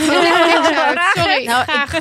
Wat ik denk dat goed is om, om ten eerste te benoemen, is dat dus de vraag over Israël vaak als een van de eerste vragen gesteld wordt als Mhm. je het over Joden hebt. Ehm, dus dat het dat je als, ik ben nog een Nederlandse Joodse vrouw. Ehm, en als ik zeg, oh ja, en ik ben Joods, dan komt vaak de vraag, oh, hoe zit dat met Israël? Oh, wat vind je er eigenlijk van? En, eh, maar en de Palestijnen dan? En, en dan denk ik, ja, dat, dat zijn natuurlijk goede vragen, hele moeilijke vragen, maar waarom zijn dat de eerste vragen die je stelt? Dus Mhm. dat is eigenlijk het, eh, altijd het eerste wat ik over Israël wil benoemen is waarom stel jij de vragen over Israël? En hier eh, snap ik dat de vraag gesteld wordt, maar eh, in heel veel contexten, wat Liefnat ook al zei, van als je het over antisemitisme wil hebben, als je het over Joodse cultuur wil hebben, als je het over de Joden in Nederland wil hebben, dan hoeft de vraag over Israël niet gelijk gesteld te worden. Ehm, maar goed, dat gezegd hebbende. En dan bedoel je met de vraag over Israël is, wat vind jij daarvan? Toch? Ja, Niet zeg en- maar... Het En is dat een soort van denk- antwoorden eerst. Ja. Je moet eerst een soort van zeggen, Ja. daar ben ik tegen. of Maar zo. ik denk dus Kijk, dat, er, dat wij ook wel echt wel luisteraars hebben die niet snappen waar wij het dus nu over hebben. Ja. Dus wat überhaupt... eh, Nou, eh, Israël als je, is. Ja. ik, denk, ik denk, ik heb, ik heb, ik denk niet dat we over Israël dat dat eh, het onderwerp van het gesprek Nee, eh, moet worden niet. en ook niet politiek Israël, maar ik denk dat ehm, er in Nederland eh, eh, een conflatie is tussen Joden en Israël. En daarmee bedoel ik, als je zegt het woord Jood, dan betekent dat in de, in de context eh, van vandaag heel vaak oh Israël, want Israël is, weet ik veel, de- homeland of the Jews, of in ieder geval dat is na de Tweede Wereldoorlog is dat opgericht in 48. En voor heel veel Joden, ook in Nederland, is dat idee van dat, dat er een, een plek is waar ze veilig zijn. Ja. En ik denk dat dat daarvoor is belangrijk het ook opgericht. Ja, en daarbij profileert Dus een Israël vraagteken erachter hoor, ik weet dat niet. het profileert zich als een Joodse staat. Dat is, Oké, dat ja. is belangrijk om te zeggen. Ja. Dus zeg En, maar, en hoe het is opgericht of waarom en, en welke lijntjes da- daar allemaal in meespelen. is een andere podcast. Dat is echt, dat Ja, is echt een andere Ja. podcast. Want dat is, dat is echt wel eh, next, next level ingewikkeld. En ik denk dat we gewoon heel helder kunnen zeggen dat de rechten van Palestijnen dagelijks worden geschonden Ja. door Israëlische bezettingspolitiek onder andere. En dat, eh, dat we daar absoluut op tegen zijn. En dat elke eh, eh, weldenkende linkse persoon, zeg maar, de, ja, voor mensenrechten is en daar dus tegen. Maar in de context van de gesprekken die je zou kunnen hebben in de antiracisme of in de emancipatiebewegingen, intersectionele bewegingen, komt, is Israël een soort ehm, poortje waar je doorheen moet springen. Je moet eerst even bewijzen van... eh, Je moet zeggen, je moet eigenlijk wat ik net zei. je moet bewijzen dat je Dus de Palestijnen niet doodt. precies wat je, Ja. Nou, precies dat, ja, dat. precies Ja. wat je net deed eigenlijk. Ja, ik deed het net en terwijl ik het deed, dacht ik, oh ja, Ik zit het weer te doen. Ik zit het Ja. weer te doen. Ja. Maar je hebt het wel goed gedaan. Oh, dankjewel. Nu, Ja, nu maar- kunnen we met je praten, want nu weten we dat jij de goede kant bent. Dat Ja. is toch eigenlijk Nou, wat dat de mensen willen? wel een uur. Nee, maar dat is en kijk, het klinkt nu een beetje plat, maar het is echt, het is echt, het. Iedereen, kijk, we hebben het er vaak over gehad. We hebben het er ook vaak over. Bijvoorbeeld ook in een podcast met bij Pakkers de Zwijger of wat dan ook. En je krijgt er heel veel shit. Ik heb het daarover echt veel shit over me heen gehad. Hmm. Maar als je erover nadenkt wat het met ons doet. De hele tijd als je wil zeggen, als je bijvoorbeeld een verhaal wil vertellen, dat je die stickers dan weer overal ziet. Of dat je eh, nou ja, al- al die dingen die we, Mhm. die we net noemden. Maar dat het voordat je hebt gezegd dat je inderdaad, zoals Eva zei, eh, Palestijnse kinderen niet dood wil of zo. Ja? Ehm, dat je dan pas mee mag praten. Ja. Daar zit iets heel naars in. Ja. Want als je, als je onderdeel bent van een linkse beweging en van een intersectionele beweging, dan mag je ervan uitgaan dat je voor mensenrechten bent. eh, En dat Een het voor, en dat voor zich speelt. dat dat voor zich spreekt. Je Ja. bent niet voor dictaturen, je bent niet voor bezettingspolitieken, nergens. Ja. Eh, En dat is logisch. Dus het feit dat je dat aan mij gaat vragen. En, en daar, en dit is een beetje glad ijs, maar er is een antisemitische troop. Dus een antisemitisch beeld van dubbele loyaliteit, die ontzettend oud is. Mhm. Dus Joden worden altijd gezien als.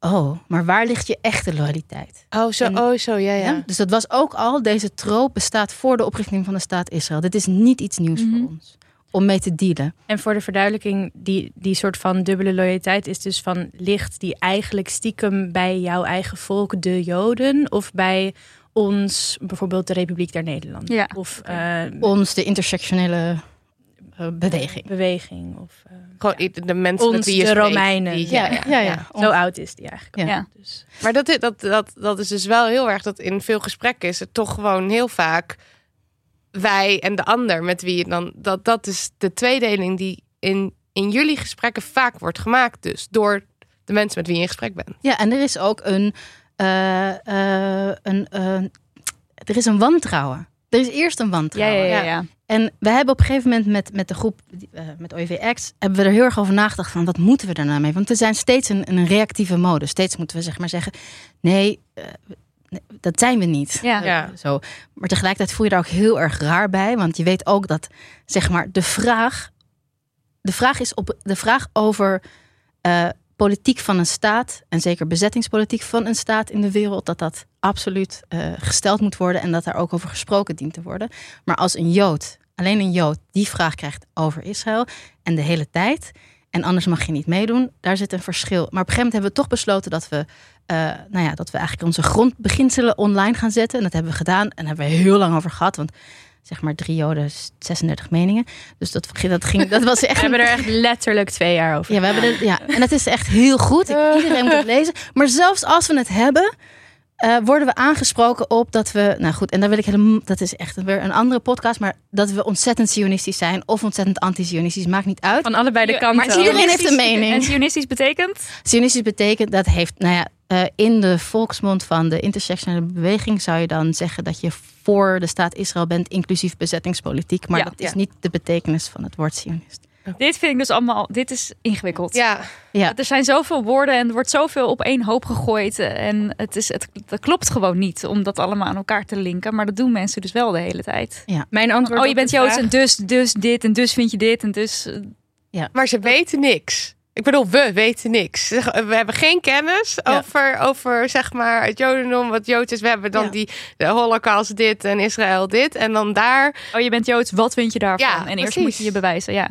De, ik zou je dan kunnen zeggen, er is een soort omslagpunt waarop Israël kritiek wel degelijk antisemitisch wordt. Ja, die is heel simpel. Dat is namelijk als je antisemitische tropes toevoegt. En een troop is weer een, een, een, beeld. Een- dus bijvoorbeeld, Joden zijn, eh, zijn de, de, de poppenspelers achter de schermen. Of Joden zijn de duivel met, eh, met hoorntjes. Of eh, ze drinken kinderbloed.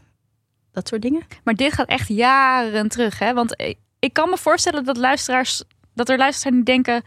Hè? Zijn er mensen die dit denken, die dit zeggen, die dit vinden? Oh, maar... je nog steeds? Ja, Ja, maar, ja, maar dit nog steeds. leeft nu heel Ja, erg. Oké. Ja. Het idee, het idee van, de, van, van, van eh, het bloedsprookje, blood libel, dus dat Joden kinderbloed zouden gebruiken om eh eh, matzes voor Pesach te, te, te maken. Mhm.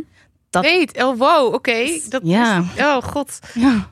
wat een... Oké, dus ja, antisemitisme heeft, kent heel, heel veel gezichten, maar in de middeleeuwen en de renaissance was het ontzettend christelijk. Ja, hallo, hallo christelijke kerk. Ja. Het was heel erg christelijk. Ja. En eh, eh, je ziet overal in Europa, maar we kunnen het voorbeeld nemen van Simon van Trent. Eh, en, en dit was een jongetje van twee, geloof ik. En die was op een gegeven moment vermist en die is doodgevonden. En de Joden werden daarvan beschuldigd in Trent. En toen werden ze, of een heel groot deel daarvan, we werden gemarteld en gefolterd totdat ze zeiden: ja, we hebben het gedaan. Mm. En, het, en, en wat door heel Europa steeds terugkomt, is het bloedsprookje. Joden gebruiken bloed van christelijke kinderen voor hun duistere rituelen. Eh, uiteindelijk zijn de Joden ook uit Italië eh, verdreven. Nou, dan heb je in 1492, heb je, dat is een bekende datum voor eh, de verdrijving van de Joden uit eh, Spanje en Portugal. Nou, ik was net, dus vakantie was in Andalusia, waar dus de Joden zijn verdreven. Ehm, en dat zie je eigenlijk in heel Europa, dat er dus overal de hele tijd Jodenhaat is in allerlei vormen. Maar het bloedsprookje en de christelijke eh, grondslag daarvan was heel sterk. En ook in de complottheorieën Ja, het die bloedsprookje. nu gaande zijn rondom bijvoorbeeld corona, Ja. zit het ook weer. En dat is de, de QAnon, toch? Zo heet het in. Amerika. Dat is daar, daar eh, dat, komt, dat zit daarin. dat Dat zit daar, bloedsprookje. dat zit er ook andere. in. Maar er zit ook in dat Joden de macht hebben. Eh, de kabal, de achter de schermen, de, de wereld naar de kloten helpen. Want dit was, eh, Thierry Baudet heeft vorige week of zo nog iets ge- gedeeld op Twitter over een, een antisemitistisch ding. Hij, hij heeft gewoon op Twitter dat lopen bevestigen. ja, de- hij is ook een antisemiet. Ja, Ja. Heel duidelijk. Ja, ja nee. Je kan ook een Ja, Joodse vriendin hebben en antisemitisch Ja, zijn. dat kan. Blijkt dus. het is mogelijk. Maar, ehm, en, en, en bijvoorbeeld ook uit onderzoek recent bleek dat de FVD eh, veruit uh, de grootste percentage tweets en dergelijke uh, repost van antisemitische accounts. Uh, en dat eigenlijk op die manier super normaliseren. Um, vooral online wordt dat dus echt super uh, genormaliseerd en heel erg verspreid. En, uh, en het is een soort van taalgebruik met antisemitische ondertonen en, en ideeën over uh, Joden of een soort van vage globale elite die dingen. De globalisten. Dan hebben, ze, dan hebben ze het dus over Joden. Ja, dat zijn codenaam. Ja, ja, ja, hebben ze het vaak over Joden. En, en, en er zijn mensen die niet weten of snappen dat het over Joden gaat. Maar er zijn dus een groep mensen die echt heel duidelijk wel weten dat het over Joden gaat. En en daar kwade bedoelingen mee hebben. Ja. Um, en de mensen die het niet weten, die doen er wel degelijk aan mee. En die verspreiden het ook weer door. Ook al zijn ze. Ja, dat zijn dan meer soort. Dan gaat het over de ruggen van die mensen. Maar die, hebben dan, die weten dan niet per se dat het daar vandaan komt. Maar ze zijn net zo hard deelgenoot ervan. Ja, ik denk dat, ik denk dat in Nederland er echt wel een probleem is. Um, wat Eva zei, van dat, dat we niet zoveel weten over Joden, maar dat we ook heel weinig weten over hoe antisemitisme er eigenlijk uitziet. En Mhm. dat je dus dingen krijgt zoals. Dus het zijn niet alleen maar, zeg maar, ook zijn het heel veel mensen die dit dan delen, die dan niet.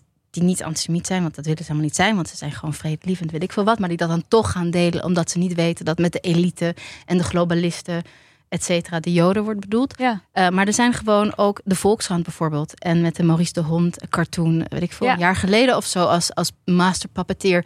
Ja. En dat er dan een excuus komt van ja, dat was, Dat was een, eh, weekend. een, eh, ja, was een en- illustratie waarbij hij zo werd geportretteerd. precies, als een, als een poppenspeler die achter de schermen dan iets aan het bekokstoven was. Ja. En los van het artikel of wat dan ook, is dat beeld is klassiek antisemitisch. En, eh, maar dat, en het excuus van de Volkskrant was, ja dat, ja, dat was in het weekend. En de, de redacteur die, dan, die, die wist dat niet, die was te jong of zo, weet De ik stagiair. Dus, ja. Zo, een dergelijk In verhaal het werd weekend zetten we alleen stagiairs op de zoiets. krant. Ja, dat weet ik. Maar, maar het is dan eentje.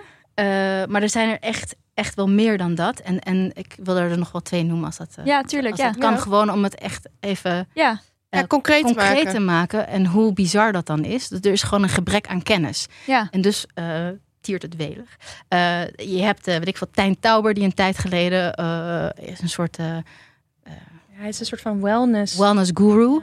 Die de protocollen van de, de Elders of Zion, zeg maar het antisemitische handboek, ongeveer aan het promoten was rond kerst.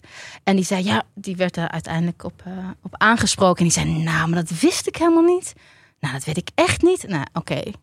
Ik rol met mijn ogen hier in mijn oogkassen. Echt. Ja. Nou ja, dat. Maar het is dus ook, sorry, ik onderbreek je heel Maar kort. heel veel mensen zijn het aan het Het is dus ook het gebeurt. Dan zeggen mensen, yo, dat is heel erg antisemitisch. En dan is het elke keer, dat wist ik niet. Terwijl dat kan niet altijd natuurlijk zo zijn. Ja, maar mensen komen daar ste- komen er wel mee weg. mee weg. Precies. En er wordt niet genoeg lawaai gemaakt in de beweging. Ja, Die zegt, Omdat het dus zo Oh. genormaliseerd is. Of mensen, of mensen, vinden, mensen vinden het gewoon niet erg genoeg. Maar ik denk n- misschien niet dat mensen het niet erg genoeg vinden. Want als je soort van echt erin gaat duiken van wa- wat het effect van dat soort beelden is, ehm, wat de geschiedenis ervan is en, en, en wat het met mensen doet, dan denk ik dat mensen het heel erg zouden vinden. Maar, ehm, maar dat is kennis die mensen niet hebben. Dus ook die voorkennis van bijvoorbeeld hoe dat soort beelden en ideeën werden gebruikt om de holocaust te legitimiseren of om Mhm. überhaupt in de geschiedenis verdrijving of ehm, eh, vervolging van de Joden te legitimiseren in, in allerlei instanties. Ehm, het is niet dat eh, Hitler zei: hey, de Joden zijn kut, laten we ze vermoorden. En Nee. dat iedereen toen opeens dacht, oké, dat was natuurlijk jarenlang. Ja, dat was Ja. eh, allemaal beeldvorming Eeuwenlange moet wat er eigenlijk bij kijken komt. Dus soort van die, dat zijn onbewuste processen van hoe bepaalde groepen worden gezien. En Ja. dat kun je daarmee aansporen. En ik denk dat dat stukje heel erg mist. Dus dat je denkt, ja, maar wat maakt het nou uit? Eén zo'n cartoon of eh Ja. god, ja, hij wist Ja. het niet, hè, zo'n boek. Nou ja, terwijl... eh, Maar ja, als je het allemaal naast elkaar legt, en dan kan ik het voorbeeld geven van Ja, de Nationale Racisme Quiz, die er toen op tv was, wat echt fantastisch was, die ik met heel veel plezier heb gekeken. Maar, en ik weet nog dat, eh, dat Piet Woe daar ook in zat, zeg maar in, in de jury, eh, dat dat heel, en dat eindelijk ook anti-Aziatisch racisme werd benoemd. En hoe belangrijk dat was. Maar dat in die. Er was geen vraag over Joden. Joden waren ook niet een categorie als ze gingen kijken naar eh, hoeveel mensen van kleur zitten er, zeg maar, in, eh, in, in, in besturen of directies of zo. Eh, Jood zijn was helemaal niet. Het kwam helemaal niet aan de orde. Het wordt dan gezien als, als wit Als wit, mensen. ja. ja. Ja, en dat is. En Ja, eh, ik heb een witte huid. Dat kan niemand zien, maar dat kan ik gewoon nu eh, vertellen. Ehm, eh, maar inderdaad, die privileges zijn tijdelijk, één. En, en ten tweede, je bent nog Joods. Dus dat heeft allerlei implicaties. En dus dingen zijn niet zo eh, simpel, zeg maar. Maar stelselmatig eh, zien wij of ervaren wij dat, dat of ze zeggen... Nou, ze weten het niet over de Joden bij de Volkskrant. Nou, ze vergeten de Joden bij de racismequiz. Dit het staat helemaal niet... Het is een soort blinde vlek die Ja. helemaal niet... eh, die staat helemaal niet op de agenda, zeg Ja, maar. En de nou ja, vraag is een ons, beetje... Ja, wij hadden dit ook. Ja. Ik ben heel blij dat jullie dit nu, want ja. Maar de vraag is... Wil je wel Wat doen we de vraag is... Nou, de vraag, nou, ik geef wel nog één voorbeeld geven. Ja. Want, ik, want die gaat echt over feminisme. Nou, in de Women's March, fantastisch. In hun logo zit een bliksemschicht. En dat is gewoon de bliksemschicht van de SS. In een aantal, eh, ja, ik heb hem, eh, mijn vriend heeft hem, mijn lief, mijn man, oh god. Die, he- oh, hmm. die heeft hem eh, gefotoshopt voor me. Eh, met twee bliksemschichtjes. Dat is gewoon het SS-logo. Dit is de Women's March verteld door een vrijwilliger, een Joodse vrijwilliger in hun team een aantal jaar geleden. Ja. Ik weet niet even hoeveel, twee of zo, ik noem maar wat. En daar is toen niks mee gedaan. Dat staat ook nog altijd op ons lijstje, op ons to-do-lijstje om, om daar navolging aan te geven. Ja. Gewoon in een gesprek.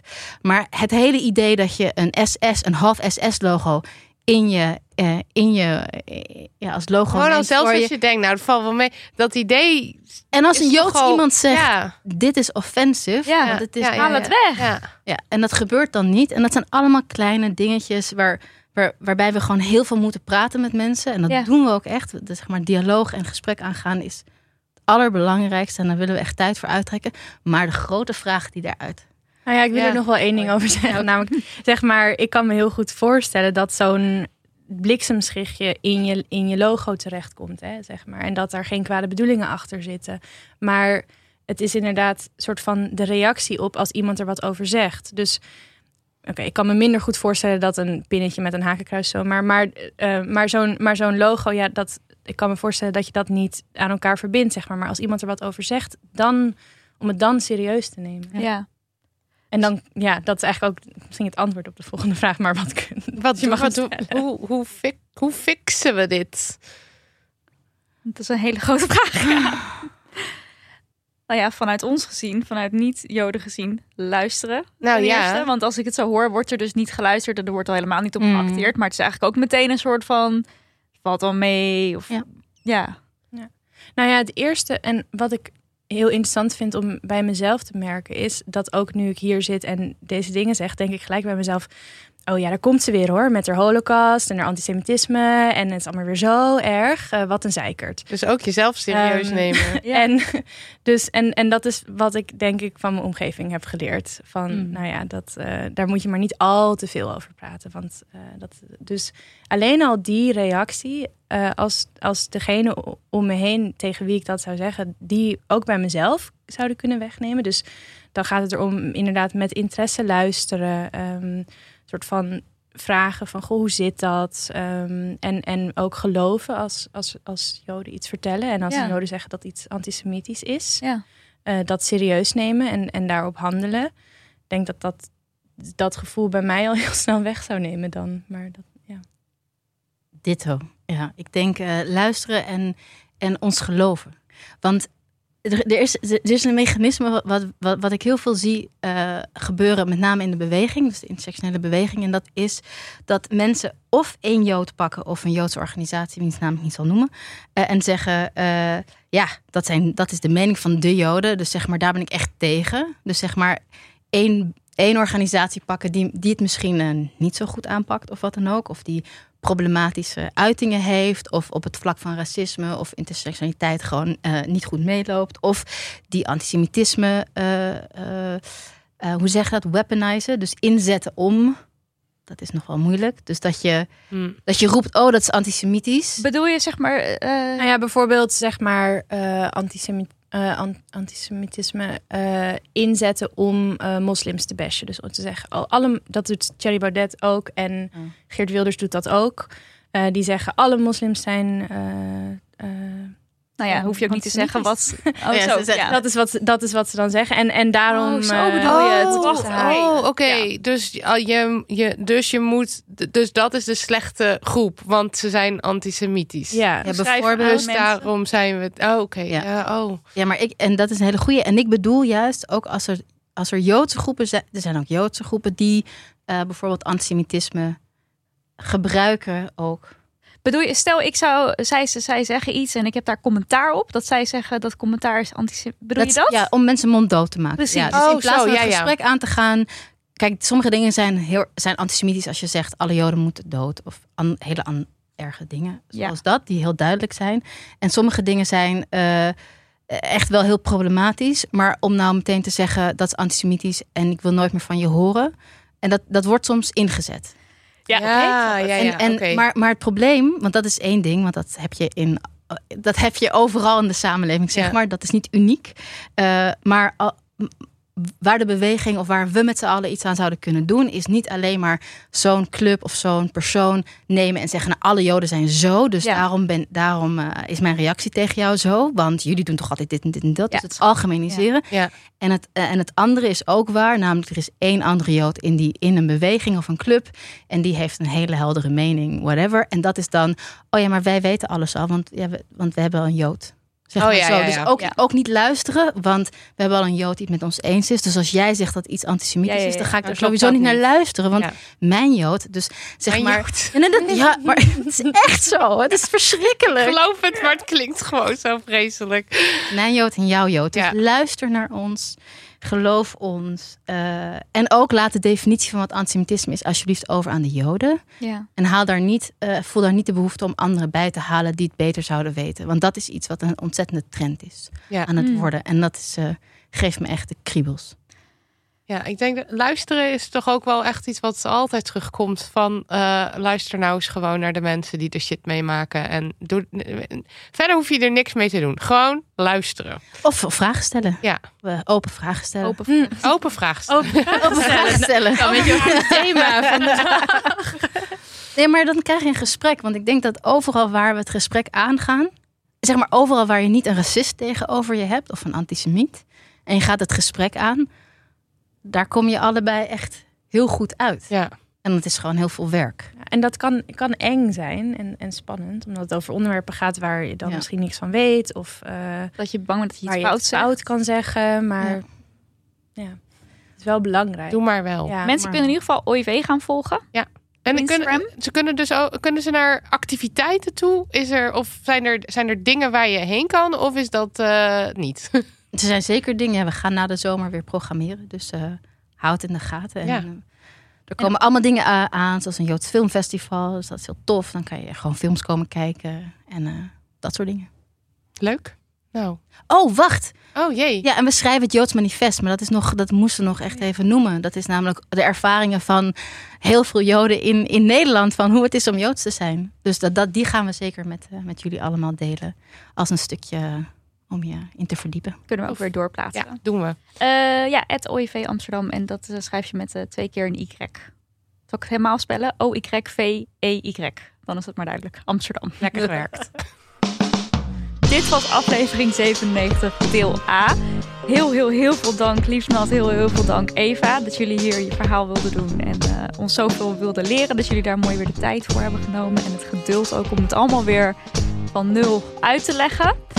Ehm, ja, we, keep in touch. Ja, super. Toch? Zeker. We gaan ook alles, eh, we zullen ook eh, alle namen die genoemd zijn en zo gaan we allemaal even in de show notes zetten. Ja, gaan we zo meteen En denk ik nog doen. Ja, dermoney.nl. Alles meteen zit nu nog vers hierin. Ja. Slash aflevering 97a. Ja. Daar kan je dat ook vinden. Nou, en thanks aan de Holy Three. Daniel van de Poppen, de edits, Lucas de Gier, de jingles en Lisbeth Smit, de website. En bedankt ook Amber Script voor het chiller maken van de transcripten. Ook heel veel dank aan de menselijke transcripters die weer hebben, hebben geholpen bij aflevering 96. En dat zijn Klaartje, Jinte, Anna, Marte, Camille of Camille, ik weet niet hoe ik het uitspreek, en Pieke. Eh, love you. Ja, love you. En post kan naar info.demoney.nl. Altijd leuk als je een vraag hebt voor ons of een leuk bericht. Ja, eh, of stuur het niet. Je mag altijd zelf weten. Zelf weten. Doei. Doei. Doei!